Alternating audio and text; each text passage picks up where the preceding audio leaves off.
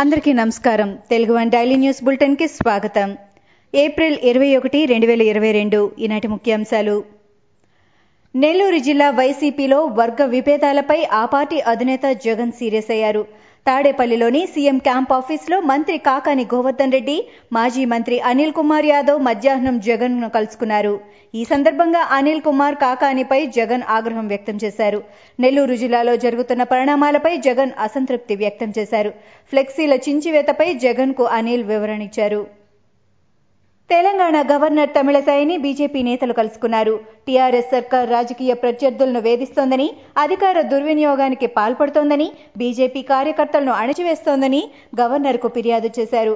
రామాయంపేట ఖమ్మం ఆత్మహత్యలపై సీబీఐతో విచారణ జరిపించాలని ఎమ్మెల్యే రఘునందన్ రావు మాజీ ఎమ్మెల్సీ రామచందర్రావు పొంగులేటి సుధాకర్ రెడ్డి ప్రేమేందర్ రెడ్డి విజ్ఞప్తి చేశారు.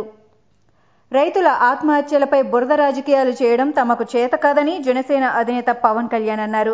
రైతుల ఆత్మహత్యల ఘటనలపై ఆయన తీవ్ర ఆవేదన వ్యక్తం చేశారు. రైతులకు అండగా నిలవడం జనసేన ఒక బాధ్యతగా చేపట్టిందని అన్నారు. అయితే పాలక పక్షం మాత్రం దీన్ని రాజకీయ కోణంలో చూస్తోందని దుయ్యబట్టారు.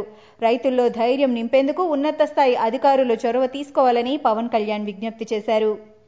దేశ రాజధాని ఢిల్లీలో ఉష్ణోగ్రతలు తీవ్రంగా పెరిగాయి.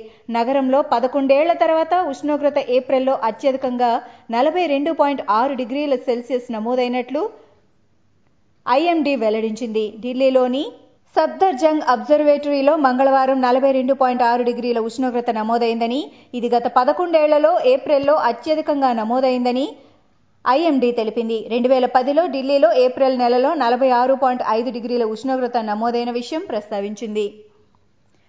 తెలుగు జాతికి పూర్వ వైభవం తెచ్చేందుకు ప్రయత్నిస్తానని టీడీపీ అధ్యక్షుడు చంద్రబాబు నాయుడు అన్నారు.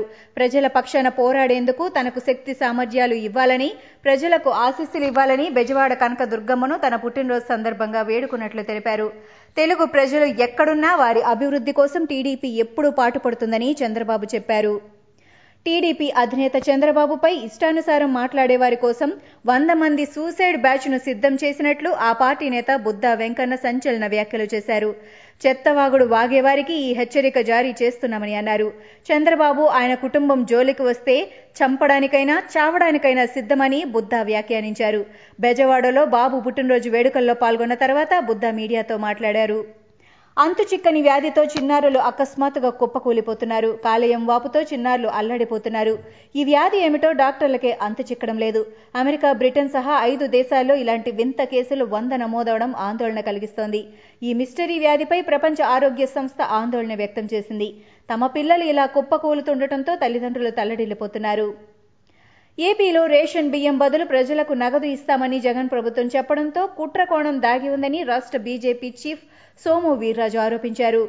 పేదల జీవితాలతో వైసీపీ ప్రభుత్వం ఆటలాడుతోందని ఆయన ఆగ్రహం వ్యక్తం చేశారు. ఈ అంశంపై అధికారులు సర్వే నిర్వహిస్తున్నప్పుడు ఎక్కువ మంది బియ్యమే కావాలని కోరుతున్నారని ఆయన అన్నారు. ఏపీలో తాజా ఆరోగ్య మంత్రి విడుదల రజని గుంటూరు గవర్నమెంట్ జనరల్ ఆసుపత్రిలో నేడు తనిఖీలు నిర్వహించారు. ఆసుపత్రిలోని అన్ని విభాగాలను నిశితంగా పరిశీలించారు. ఎమర్జెన్సీ విభాగంలో ఆరు నెలలుగా ఏసీలు పనిచేయకపోతే మీరేం చేస్తున్నారని ఎలక్ట్రికల్ ఏఈపై ఆగ్రహం వ్యక్తం చేశారు. విధి నిర్వహణలో అలక్ష్యం ప్రదర్శిస్తే సహించబోనని మంత్రి రజని వార్నింగ్ ఇచ్చారు. అనంతరం ఆసుపత్రి అధికారులతో చర్చించారు. ఏపీ సీఎం వైఎస్ జగన్ గురువారం తూర్పు గోదావరి జిల్లాలో పర్యటిస్తారు. జిల్లాలోని బిక్కవోలు మండలం బలభద్రపురంలో బిర్లా గ్రూప్ కొత్తగా ఏర్పాటు చేయనున్న కాస్టిక్ సోడా యూనిట్ను జగన్ లాంఛనంగా ప్రారంభిస్తారు. ఈ కార్యక్రమానికి బిర్లా గ్రూప్ అధినేత కుమార మంగళం బిర్లా హాజరవుతారు.